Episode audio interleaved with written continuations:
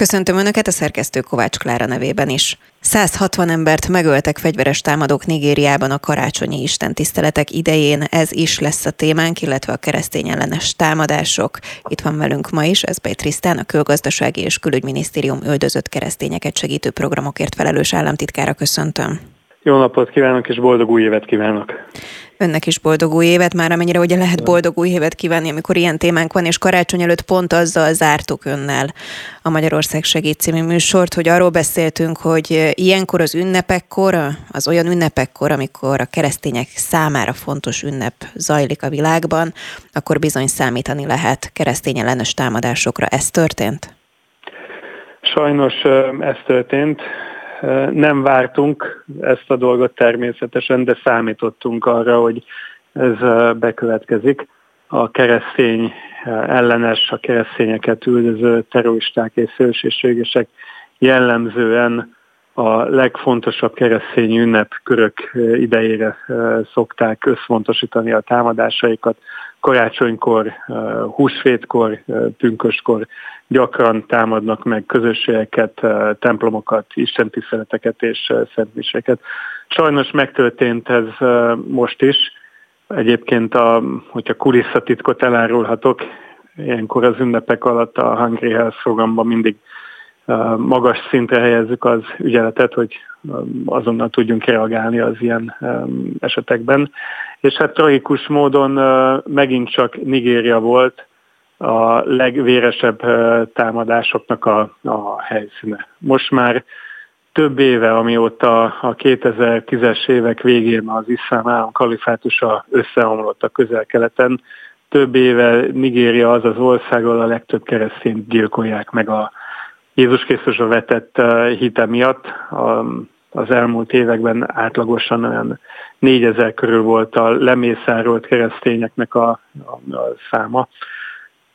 A legutóbbi év karácsonyán, tehát néhány héttel ezelőtt pedig az történt, hogy dzsihadista, tehát szélsőségesen iszlamista eszméket valló, úgynevezett fulani pásztor törzsek bandákba verődve lerohantak 20 keresztény falut, és ott véregzésbe kezdtek. Én láttam a felvételeket, egészen barbár, állatias kegyetlenséggel öltek meg a legújabb, legfrissebb számok szerint mintegy 200 embert, 300-at megsebesítettek, és olyan képeket láttunk, ami nem hagy kétséget afelől, hogy ez egy vallási indítatású támadás, vagy legalábbis a vallási intoleranciának nagyon erős a, a szerepe, vagy a motivációk között ez megtalálható, hiszen láttunk megtámadott karácsonyi istentiszteleteknek a nyomait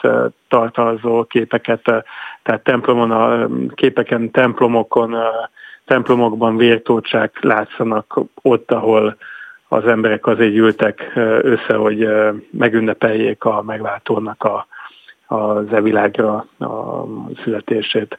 Három napon keresztül tartottak ezek a, a támadások, koordináltak voltak, tehát egy viszonylag bonyolultabb művelet volt, ez csak előre kitervelten lehetett, és az is nagyon szomorú, és a vidéki Nigériának a viszonyait jellemző, hogy három napig tartott, ennek ellenére a keresztények nem kaptak védelmet a hatóságoktól és a hivatalos rendvédelmi szervektől. Miért nem? Ez történt. Azóta Nigériában hallottunk újabb támadásokról, illetve papokat is elraboltak.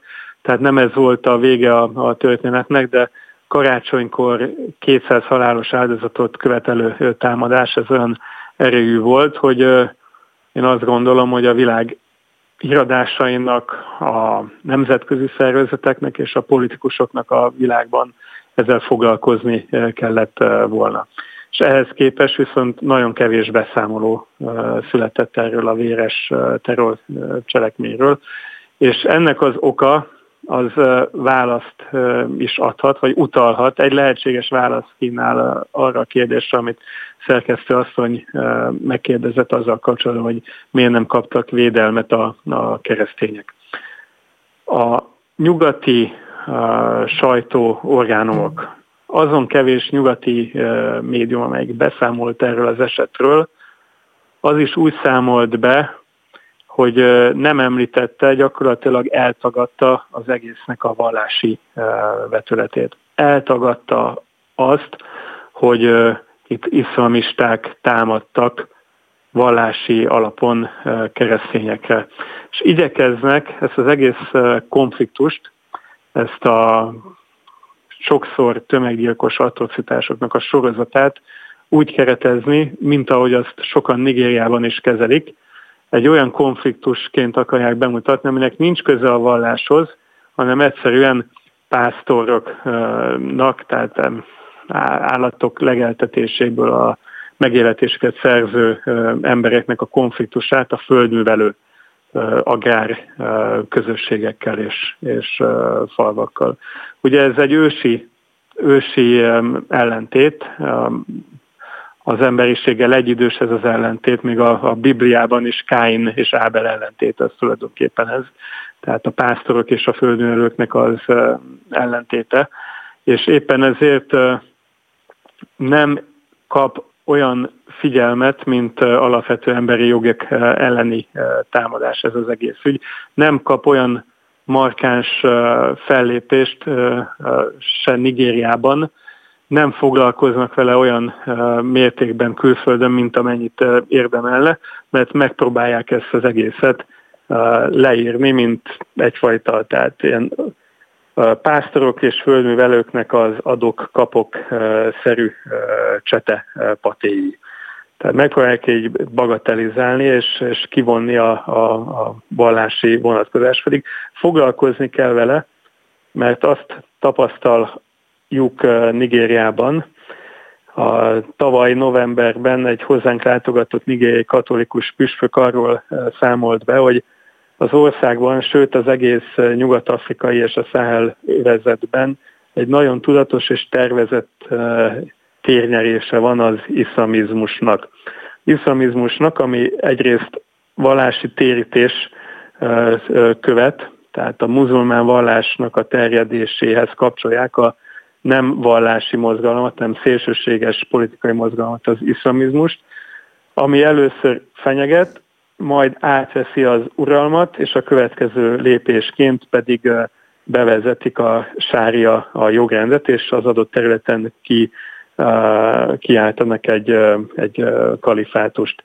Nálunk járt Anakbe püspök, a nigériai Makurdi egyházmegye püspöke tavaly novemberben, és térképen mutatta meg, hogy az elmúlt 20 évben milyen módon nőtt azoknak a megyéknek a száma Nigériában, akik bevezették a sária a jogrendet. Tehát északról délfelé húzódik az az övezet, ahol már a, a muzulmán vallásos jogrendre alapszik a, a közigazgatás. Ez egy nagyon tudatos terjeszkedő, terjeszkedő folyamat.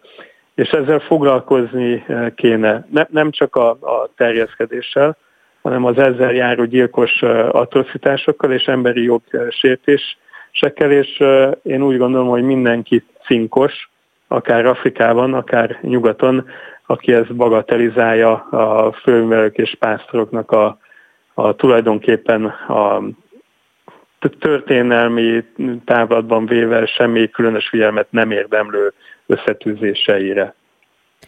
Az, hogy a nemzetközi sajtó ennyire nem nem foglalkozik ezzel, vagy nem emeli ezt, ezt ki, annak, annak mi a legfőbb oka? És egyaránt mondható ez így ámblok kb., hogy a nyugati sajtó, vagy azért van valamilyen szintű szövetséges a Magyarországnak, akár ebben a támogatásban az üldözött keresztények megsegítésében? Egyrészt a nyugati nyilvánosságban az azt domináló liberális, sokszor migráció párti körök, azok ellenzik, az ő érdekeiket sértik, az, hogy világosságra, tehát napvilágra kerüljön az, hogy a keresztény egy üldözött vallás, keresztényeket üldöznek, és keresztényeket nagyon nagy számban iszlamisták üldöznek. Egyrészt a kereszténységet a nyugati közéleti diskurzusból megpróbálják kiszorítani, és a, a keresztény szellemiséget, vallás ideológiát a templomoknak a falai közé szorítani. Ezért próbálják a kereszténységet üldöző eszmerendszertként bemutatni, ebben nem fér bele a, a valóság. Másrészt pedig azt látjuk, hogy Európában is kezd megjelenni az iszlamizmus. Kezdenek megjelenni a Hamas párti tüntetéseken az iszlamista jelszavak is, nem csak erről szólnak ezek a tüntetések, de ezek is megjelennek, sőt, az iszlamista terrorizmus is elkezdett pusztítani Európában. Tavalyi év volt az első olyan év, amikor nyugat-európai helyszín első ízben vált a Hungary Helps programnak a kedvezményezetjévé, amikor tavasszal egy Spanyolországban egy iszlamista merénylő által megtámadott templom számára juttattunk humanitárius segítséget. De ugyanakkor tudjuk azt, hogy miközben Nigériában karácsonykor mészároltak iszlamisták keresztény embereket, tudjuk azt, hogy Németországban ugyanerre készültek iszlamisták. Hál' Isten a német hatóságok olyan leleplezték ezt a tervet, és megakadályozták. Tehát ez a valóság, hogy megérkezik Európába az iszlamista eh, szélsőségesség és terrorizmus, ez azért kényelmetlen valóság, mert az is minden józan észsel rendelkező ember felismerte és látja azt, hogy ez azért kötődik az illegális migrációhoz. Még egyszer, itt is fontos, hogy árnyaljam a, a mondataimat.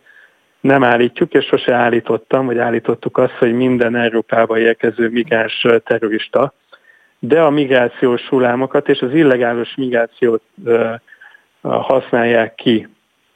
Azok a későbbi merénylők, akik kifejezetten átó szándékkal érkeznek Európába, illetve azok, akik az eszmét terjesztik, és az itt már több generációs bevándorlók körében a muzulmán embereket próbálják a politikai szélsőségesség irányába elterelni. Tehát, hogyha ezt az összefüggést rendszert feltárjuk, erről beszélünk, és összekötjük egyébként helyesen és megalapozottan az Európában megjelenő iszlamista terrorizmussal, azzal rámutatunk arra, hogy mennyire veszélyes, és micsoda fenyegetés és kockázatot jelent a nagy léptékű tömeges migráció Európa irányába. Ezzel egyértelműen leleplezzük a migrációpárti politikusoknak és kormányzatoknak a tervének a veszélyességét. Nigériába is küldött már korábban segélyt a Hungary Helps program, amikor van egy ilyen borzalmas helyzet, és ugye említette, hogy, hogy önök is ügyeletben vannak. Egyrészt ezt hogy kell elképzelnünk, mit jelent egy ilyen ügyelet, ilyenkor mit tud tenni a Hungary Helps, illetve 2024-ben milyen szerepvállalása lehetősége lesz például Nigériában? Hát elsősorban folyamatosan figyeljük a híradásokat, mindazt, ami a a mainstream helyi médiában megjelenik, tehát afrikai, közel-keleti, ázsiai hírforrásokat, mint pedig tartjuk a kapcsolatot a Hungary Health programnak az egyházi partneri hálózatával. És hát egészen emberi szinten a gyakorlatban ez azt jelenti, hogy a mi hivatásunkban a munkatársainkkal mi a a karácsonyi ebédnél is bekapcsolva tartjuk a telefonjainkat, és, és figyeljük, tehát nincs kikapcsolás, mert szükség lehet um, iránk. És ilyenkor, amikor érkezik egy híradás, először is uh, tájékozódunk, hogy ez valós-e. Mert azért uh, eldugott uh, környékekről, uh, afrikai vidékekről érkezhetnek fals uh, információk is. Tehát először ellenőrizni kell, hogy valóban megtörtént -e az a, a, az a keresztény ellenes támadás, és azt tudjuk értékelnünk, hogy van-e bármilyen eszközünk, amivel a segítségére siethetünk azonnal az adott közösségnek. Hogyha például elmenekültek egy terrortámadás miatt, akkor van-e olyan közösség, például az adott egyház megyében, vagy egy szomszédos területen, ahol befogadják őket, ellátják őket élelmiszerrel, és valami fajta szállást adnak nekik. Van-e bármilyen módunk arra, hogy értelmes és gyors támogatást adjunk? Például volt olyan eset tavaly, amikor keresztény templomokat és plébánekat támadtak meg. Ebben az esetben sok sérültje volt ezeknek a, a támadásoknak, és miután ott nincs egészségügyi, erős egészségügyi szociális védőháló, ezért ezeknek az embereknek a orvosi kezelésére, gyakorlatilag a megmentésére, életmentő tevékenységre utaltunk át pénzügyi támogatást az adott egyház résznek. De volt már, hogy tárgyi adományt adtunk, és amit pedig legutóbb tavaly támogattunk, az olyan keresztény belső menekülteknek az ellátásához való hozzájárulás, akik a ilyen sorozatos terrortámadások miatt menekültek országon belül valahova máshova. Az korábban említett nigériai Makurdi Egyház megyét vezető Anakbe püspök, aki novemberben a vendégünk volt itt Magyarországon, egy általunk szervezett konferencián mutatta be a, a, az ő egyház megyéjében a keresztény belső menekülteknek a helyzetét, és azt mondta el, hogy itt semmelyik nemzetközi segélyszervezet nem nyújtott segítséget, fel menekült táborokat alakítsanak ki. Úgyhogy gyakorlatilag az emberek a, a puszta földön alszanak, illetve tartózkodnak, kitéve az esőnek, ilyen nem tudom, műanyag ponyvákat feszítenek ki a fejük fölé, de nincsen egészséges ivóvíz, nincsen szennyvíztisztítás, ennek következtében a kolera szedi az áldozatait, és itt az egyház megyének saját erejéből arra van egyedül forrása, hogy valami fajta legalábbis minimális élelmiszert, meg valahonnan nivóvizet szállítsanak oda az embereknek. Ezért például ebben az egyház megyében a keresztény belső menekült táborokat támogattuk 20 millió forinttal, hogy azoknak, akiknek nincs maradása a terrortámadások miatt, ne valami járványnak essenek, vagy az éhhalálnak essenek áldozatul a belső menekült táborokba, illetve közösségekben. És most úgy nyilatkozott, hogy a magyar szerepvállalás még erősebb lesz, mert hogy január 1-től változott a Hungary Apps programról szóló törvény. Ez mit jelent? Igen, hát az évet ö, szörnyű ö, történetekkel kellett kezdenünk ebben az interjúban, mert a gonosz a terror megint lecsapott, mégis van ö, okunk optimizmusra. Egyrészt abban bízunk, és hitünk arra a, a visz minket, hogy remélhetőleg ez egy békésebb év lesz. Reméljük, hogy a világ nagy konfliktus övezeteinek a száma az nem növekedni fog, hanem végre csökkenni fog. Másrészt pedig azt látjuk, hogy a Hungary Helps program elérkezett egy olyan pontra, az új Hungary Helps program törvénynek az elfogadásával, hogy megnövekednek a lehetőségeink és az eszközeink, hogy hatékony segítséget vigyünk ezekhez az emberekhez. És nem akarom a szerkesztőasszony, sem a hallgatókat, sem szakpolitikai részletekkel untatni, de azt el szeretném mondani, hogy az új szabályozás az lehetővé teszi számunkra, a Hungary Health programban dolgozók számára, és a program egészének a számára, hogy ne csak humanitárius segítséget nyújtsunk, hanem egy adott összetett válságövezetben, egy több kihívással szembenéző közösség számára összehangoltan adjunk humanitárius segítséget, úgynevezett gazdasági fejlesztési segélyezést, és a béke támogatásnak más módjait támogassuk. Tehát amikor egy közösséget, amelyik egyébként is éhezett, mert elsivatagosodó területen próbálnak megélhetést teremteni, egy terror szervezet megtámad, akkor egyszerre tudjuk segíteni őket abban, hogy a támadás után gyors segítséget kapnak, de abban is tudjuk segíteni őket, hogy például magyar agrár szaktudása alapozva kevés vízzel is kivitelezhető termelési módozatoknak a átadásával, technológia kiépítésével tudjuk a hosszú távú jövőjüket támogatni. Ezt teszi lehetővé a Hungary Helps programról szóló törvény, amelyik két eddig külön szabályozott és külön lebonyolított segélyezési területet, a humanitárius és a gazdasági fejlesztési partnerséget köti egybe. Egyrészt, másrészt pedig lehetőséget ad nekünk a Hungary Helps programnál, hogy a mi háttérintézünk, a Hungary Helps ügynökség az saját maga, a saját munkatársaival, a saját kapacitásaival valósítson meg segítségnyújtási programokat, akkor, amikor az a legpraktikusabb, vagy amikor nincs ott a helyszínen valami más partner. Tehát a, a lehetőségeinket és a hatékonyságunkat növeli meg ez az új szabályozás. Térséget tekintve 2024-ben hol lesz a fókusz ön? Hogy látja, hol számítanak krízisre?